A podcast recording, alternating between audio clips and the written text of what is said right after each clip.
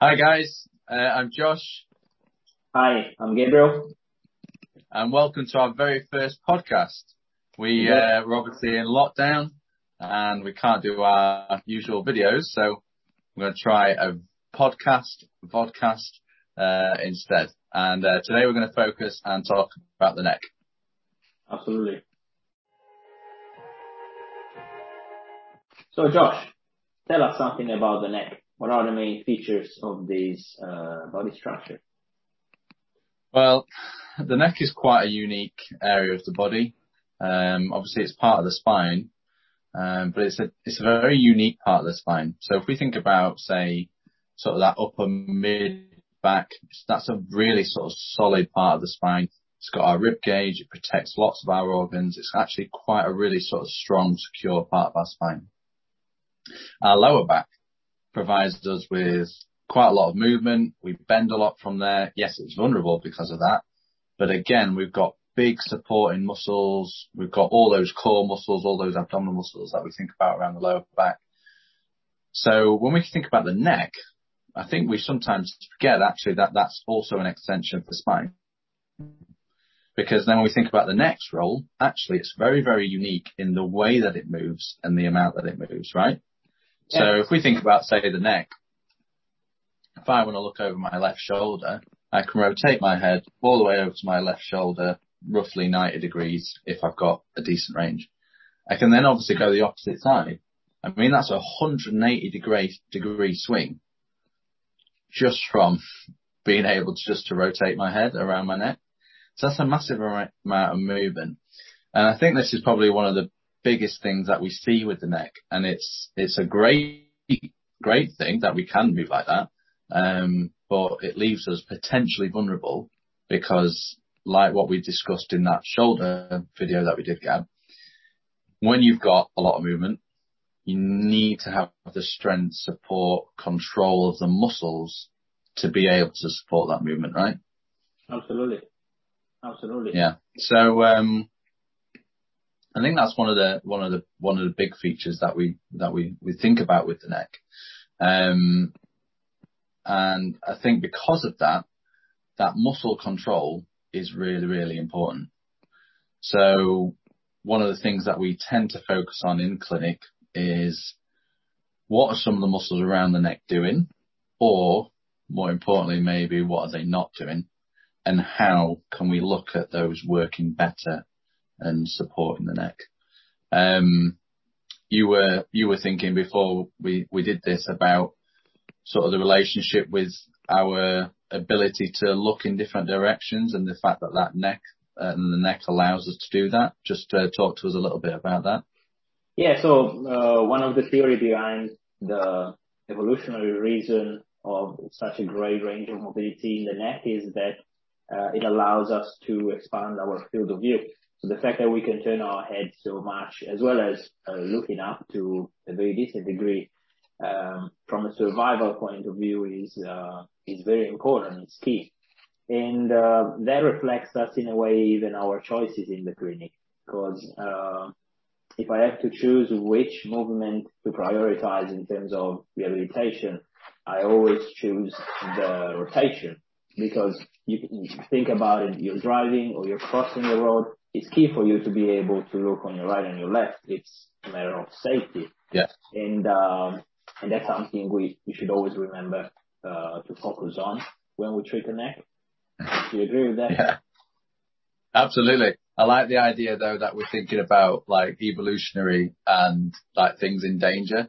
So like, obviously thousands and thousands of years ago, we were checking our shoulders to see whether, um, you know, a tiger's chasing after us or whatever. Whereas now it's like, "Ugh, pass us that, will you?" True. Our lives are obviously completely different. But I think you're absolutely right. And in, um, I think what the rotation element especially is often something that I see in patients complaining about when they're driving. True. It's like, "Oh, I really can't check my shoulder to sort of see whether." And actually, to be honest, in all seriousness, there's an element of danger in that. Obviously, you can't, can't check that blind spot.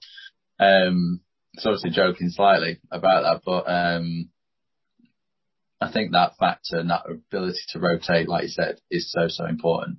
And I think, um, yeah, I think I would approach things quite similarly when we're in clinic is what is that rotation doing? Um, can we improve it? Is it restricted? Okay, fine, it's restricted. Let's get that better because it's such a, an important element of the neck, right? Absolutely. Absolutely. I agree 100%. Yeah. So one of the things we have to think about, Gab, with the neck, um, like we mentioned before, is yes, it's an extension of the spine, right? So we said before, uh, lower back, mid upper back, and then the neck, and we often forget that that neck is part of that spine. But obviously it's got a massive relationship with other surrounding structures, um, and shoulder specifically. When you're in clinic, when you're dealing with patients, when you're thinking about that area of the body, what are some of the things that you think about with the neck and then its relationship to some of those surrounding structures, especially maybe maybe the shoulder? Yeah, I believe that uh, the neck, the upper thoracic spine, and the shoulder, uh, including the shoulder blade itself, are a functional unit. So if one of, of, of those components is, is, not working very well, uh, then we might have problems in the surrounding neighbor structure. So uh, more often than not, a neck issue might uh, cause problems further down the line, so shoulder blade movement, shoulder itself. Uh, but if I have a very restricted shoulder, for example, uh, I would still look at the neck because the neck might be suffering just as a compensatory um, solution from the body. So, yeah. uh, from a pure mechanical point of view, the connection between uh, neck and shoulder, if you want to simplify a bit, is uh, uh, is, is fundamental, and uh, a limitation in one of the two uh, structures will affect the other to a point. Then, if I have to to say, uh, most of the time, uh, a shoulder problem might be caused by a neck issue rather than the other way around, but we can't rule it out completely. Um, so yeah. And the other very important structure that links the uh, neck to the the arm are the the nerves. Do you want to, to explain us why? Yeah, absolutely. So I, I think this is one of the next sort of major significant um, what's what the word is, but one of, one of its major sort of uh, things that we need to consider when we think about the neck is the fact that actually all the nerves that supply to the upper to, to the upper limb to our arm come from the neck. So just like the nerves that go into our legs come from our lower back, um, the nerves that supply our arm, shoulder, elbow, all the way down to the hand and wrist, um, all come from the neck. So when we're thinking about the neck and we're thinking about it working well, we have to really take into consideration the fact that actually is the neck getting us to a point where actually some of these nerves then become at risk? And you must have heard this before in clinic where patients sort of said, oh, it feels like a trapped nerve. Well, if they're not, it's actually not because they're not really displaying any nervy symptoms. And by that we mean sort of your classic sort of pins and needles, numbness, altered sensation type sort of scenario. But obviously actually if that is the case, we know that any problem in the neck leading to a potential nerve issue is then going to have consequences for the rest of the arm. And I think what you were saying obviously before with the uh, with the point with the shoulder is that we've got to make sure that we consider the neck's importance to the rest of the well rest of the body, but obviously specifically to those surrounding surrounding areas. So yeah, absolutely shoulder, shoulder blade. But then yeah, what we're saying, if we think specifically about the nerves and the fact that that's a unique um, sort of point of note within the neck, that our nerves uh, that supply our arm come from there, we've got to make sure is uh, when we're in clinic and also, you know, for our, for our patients to be aware that that's the case. And for a happy, healthy neck, we want all the things around the neck working well so that things like the nerves then don't potentially become vulnerable. And not only do we then wake up with a neck issue, we've then developed a neck issue, which is then starting to affect the arm and the surrounding structures as well. Um, a point I was thinking about before when you were saying about the shoulder, I often, when I'm dealing with patients, almost just take it for granted. If they've got neck pain, they're going to have a shoulder issue. And if they've got shoulder issue, they're going to have a neck issue. And when I'm saying issue, I don't necessarily even mean pain. Yeah. I'm talking about those compensations with that we see, right? So an area's vulnerable because it's, you know, it's in pain or whatever.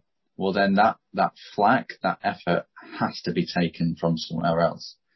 And um, we commonly see that, right, where you've got muscles around the shoulder uh, working so, so hard to try and keep everything together yeah. and some sort of support. Um, and so I think that's, and that's the thing we're sort of thinking about here with keeping in consideration the fact that the nerves go into the arm. We want that neck to be working well so that actually those things don't become vulnerable and we've got, um, everything working, you know, as, as, as we want it to be. Yeah, no, I totally agree. If we can do an example that I think many people have experienced in their life is uh, an overactivation of the upper trap, so the, this muscle here. This is yeah. probably the key structure in terms of um, uh, that people are aware of. Uh, yeah. links the neck and the, and the shoulder functionally, and and usually an overactivation might be due to posture, posture for example, uh, yeah. but it can develop into more serious issues just because of the lack of uh, proper movement in that region. And this is an area where pretty much everybody who has been working on the computer for long enough uh, will know uh, what kind of discomfort it can cause and what kind of rigidity in the neck. So, um, yeah, that... do you happen to treat a lot of uh, patients with postural issue? Is this something that uh, you see often? Yeah, and I think we're seeing more and more of it right now, right? So, I mean, lockdown, our lifestyles completely changed. Um, we think, for instance, some people, as they go into work, they might walk there, they might cycle, they might run. At the minute, your commute is basically walking a few steps down the stairs from your bedroom uh, to potentially even maybe say the sofa and working on a laptop or computer or whatever from the sofa. I mean, which is far less than ideal. And, um, and you, we're generally seeing, well, I definitely am, uh, with some of the virtual sessions that we're doing. A lot of issues, neck being a big one, um, just purely because of people's life from sort of morning to evening on a day-to-day basis has completely looked different. They're maybe not as active. They're putting themselves in positions that they wouldn't ordinarily do. And more often than not, those positions are actually static and held for a long period of time. So if we think about posture and we think about neck, for instance, we typically, if we think about a really bad postural position, we can all sort of picture that imagination. It's that thing that when we're at school, teachers go, no, back straight, shoulders back, you know, it's that upright sort of position is what we're after. But we all know what it looks like when it's gone wrong and it's sort of that really sort of curled over, hunched position, shoulders are draw, drawn forward. But then what we actually don't necessarily think about so much is then the effect of the neck when we're in, in that position. And it really brings the neck forward into sort of really sort of poked forward position. And actually to come back to the nerve stuff we were talking about before, actually that makes it, the nerves actually really potentially vulnerable in that position. So if we think about, if I sort of turn onto the side onto the camera for those that are watching and, um, for the ones that are just listening, I'll, I'll explain, but we're in that slump position and we sort of poke our head forwards. The neck is then really in an extended position, almost as if we're looking up to the ceiling, up, up to the sky. And that places a lot of stress in the joints and actually closes the space for those nerves. So they're, like I said earlier, they're really potentially vulnerable. And, um, that's a common, common pattern that we see. And like I said, we're just seeing more and more of it because people are sat at home, not really anything else to do. And also the people that maybe wouldn't ordinarily just be sat for, for long periods of time and now sat for long periods of time and developing issues um, off the back of that. So yeah, I think posture is a big one and a big one when we think about the neck. Um, and like we said before, it's, relationship with the rest of the spine and the surrounding areas. is that actually if we look after those areas as well, we can also look after the neck. So being in a more upright position, which obviously comes from other parts of the spine, automatically places your neck in a better position. Having your shoulders blades back and sort of brought back and not sort of slumped forward and brought forward your neck into a more upright and better position. Uh, so these are really simple things that I think people can consider and think about and, um, and look to try and keep an eye on, um, for themselves on a, on a day to day basis. But yeah, neck posture go hand in hand for definite. Yeah, I totally agree. And I think um, a lot of patients often ask, especially in this period where we're still in lockdown, um, what can I do to help myself? And for sure, we can do some specific strategies, uh, stretches, strengthening exercise to um, straighten up the posture that our new lifestyle is forcing us into. But I think the first step is uh, to move a little bit more I know the uh, excuses to do exercises are very little at the moment with the gym closed and most of the outdoor sports closed as well. But truth is that we're still allowed to go out once a day.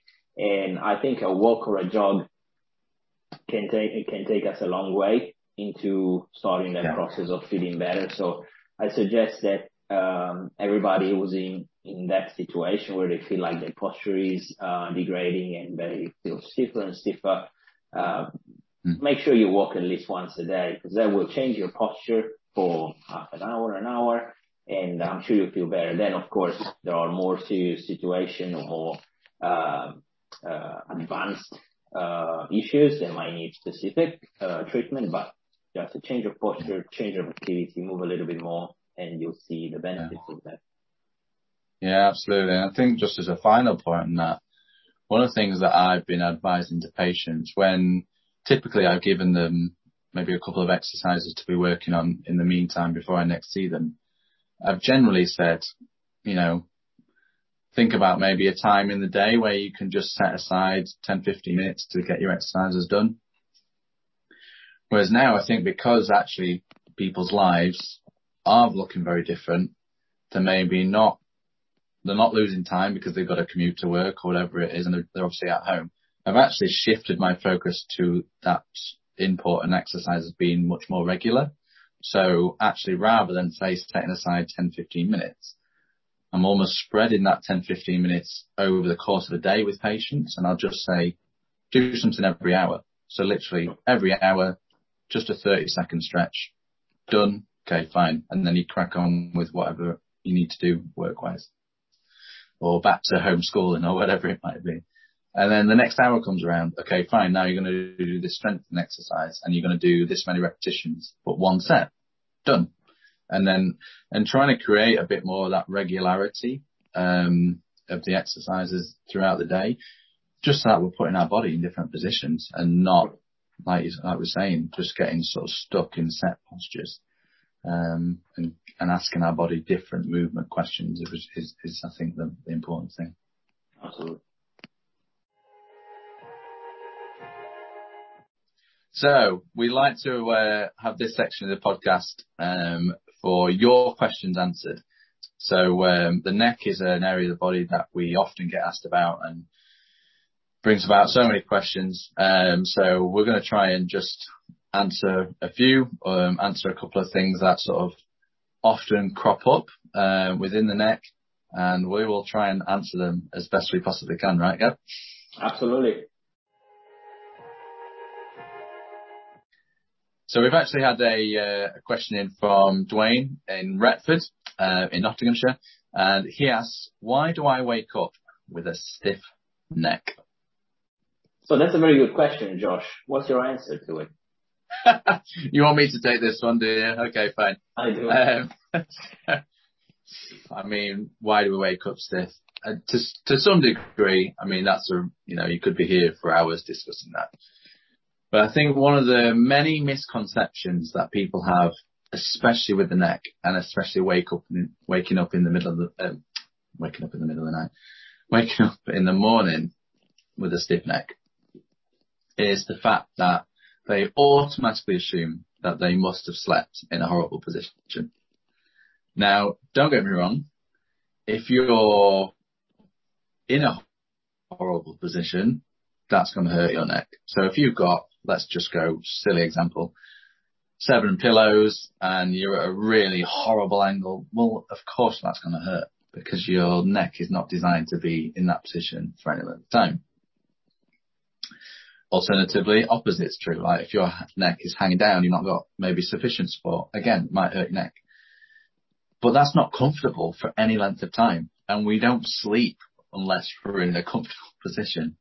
Um, so more often than not, actually the real reason that we wake up with neck pain, um, or a stiff neck is actually the stuff that happens when we're not awake, uh, when we're not asleep, sorry, and when we're awake.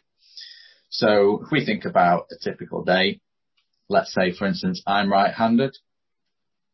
That means I'm going to be using my right arm more in the day than I'm probably going to be using my left arm, which means that actually I'm going to be using the muscles around my neck differently.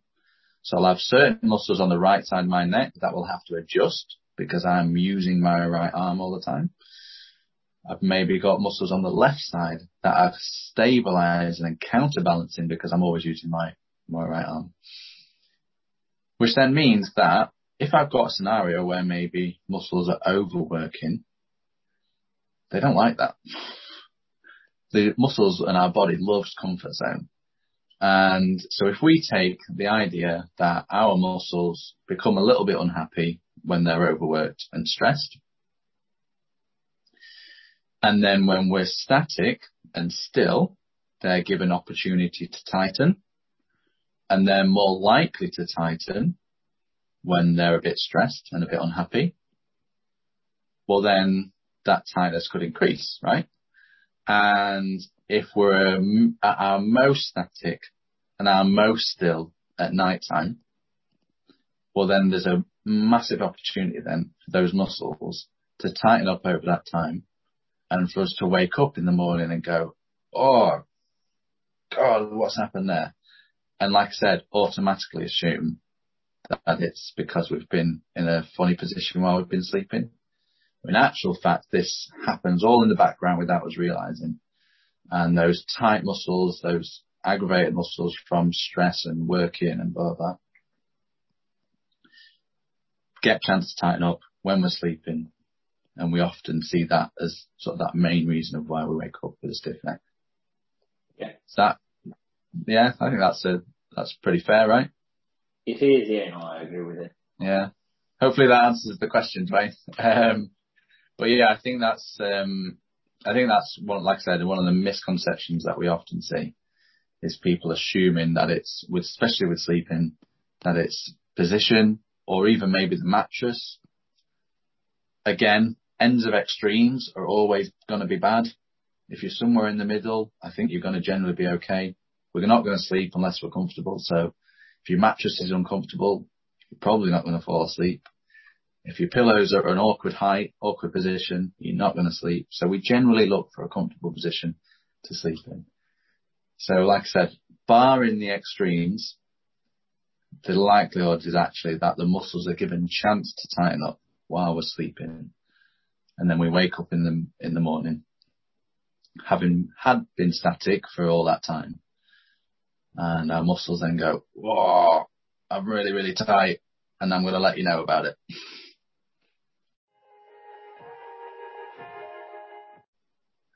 So uh, we were talking the other day, actually, Gab, weren't we? Um, a bit about whiplash, and um, you were saying basically that often comes up in sessions with patients about the concept of whiplash and the neck and and questions around that. So just talk to us a little bit about that and what are some of the things that patients often sort of ask you uh, regarding whiplash and obviously specifically about the neck in that situation.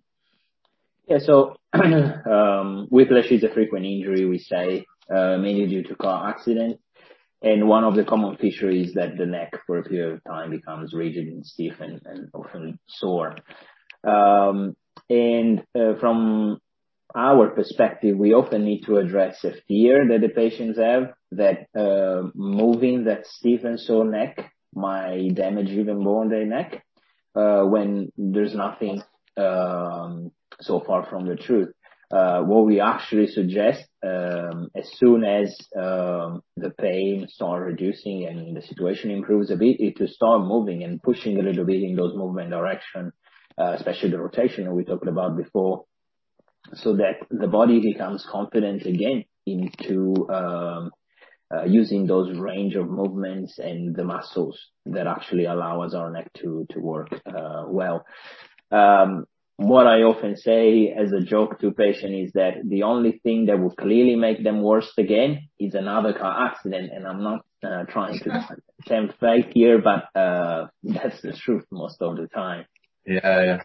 And that and that's because more often than not, I mean, I'm trying to think of what percentages would be, and there will be a statistic out there, but it'll be in single figures, I assume, of the whiplash cases where in actual fact where there has been structural damage yeah. More often than not, actually what we're seeing is the body going in that almost protection mode where muscles just really, really tighten up because they didn't like the excessive sure. force rather than actually we know we were seeing anything that's torn or sprained or anything like that, right? So yeah, I, understand, I understand the point and I understand the question because actually what you're trying to say to patients is, look, don't worry, move. Because yeah, exactly the only thing as a hurdle that you've got in your way is the fact that it hurts. True. Actually, we don't have structural damage. And the, the force has come and gone. And like you said, fingers crossed it's not going to happen again. Exactly. Um, so actually, let's, let's just slowly start to move. Let's, let's start that process of recovery. And, um, and almost to some, to some extent, not let that pain get in the way, right? It's like Absolutely. the more we're moving, the more that neck is starting to restore its movement, the easier yeah. it's going to feel in that mid to long term. Um, yeah, and yeah. You, of, of course, we're not talking about the same day of the accident or the couple of weeks following it, but often yeah. enough we see patients five months after the accident that is, are still very restricted in movement and still have a high level of pain and protection and more often than not is because they've been overprotective with, with their neck. They yeah. avoided movement for so long, and that just uh, drag the situation on and on until they yeah. uh, get over that fear, basically. Yeah, definitely. Yeah. Yeah, no, it's, it's, I think as well when we, when you think about a patient where, um, they're in and they've, you know, like you said, the car accident was four, five, six months ago for those that are listening, um, you know, our body roughly has about a six week healing recovery period. So if you damage something, give or take, it'll roughly take about six weeks to heal. So if you're still experiencing that high level pain, that sort of irritation and problem few months down the line, chances are that it's not because of something that's damaged, because actually well then that healing that healing period should should have occurred by now. Um, so there must be another reason. Um, and like like we're saying, with something like that, let's get moving because it's that protection mode and that that retreating from movement that actually is just just hindering things. Yeah. Absolutely. Yeah.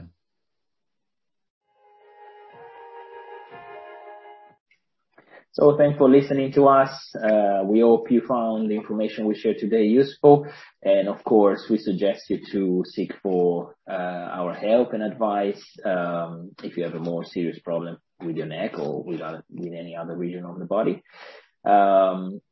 Please send us questions in the future because we're to do more podcasts like this. And um, if you have anything specific that you would like us to answer, uh, we will do that with um, with pleasure. So um, where can they find us, Josh? And uh, uh, they will see more videos of us in the future. Yeah. So if you haven't already, like we said, this is our first podcast. We uh, hope you enjoyed it. We've done previous uh, video um, sessions before, workshops before, which you can find on YouTube. Um, for any updates and info um, on the company and when we'll be back face to face, all of that you can find on our social media, uh, Instagram, Facebook, or you could go on the website as well. So yeah, so um, get in touch if you need anything. We're here to help, um, and we will catch you all soon, whether it'll be a video or a podcast. Take care. Ciao, ciao.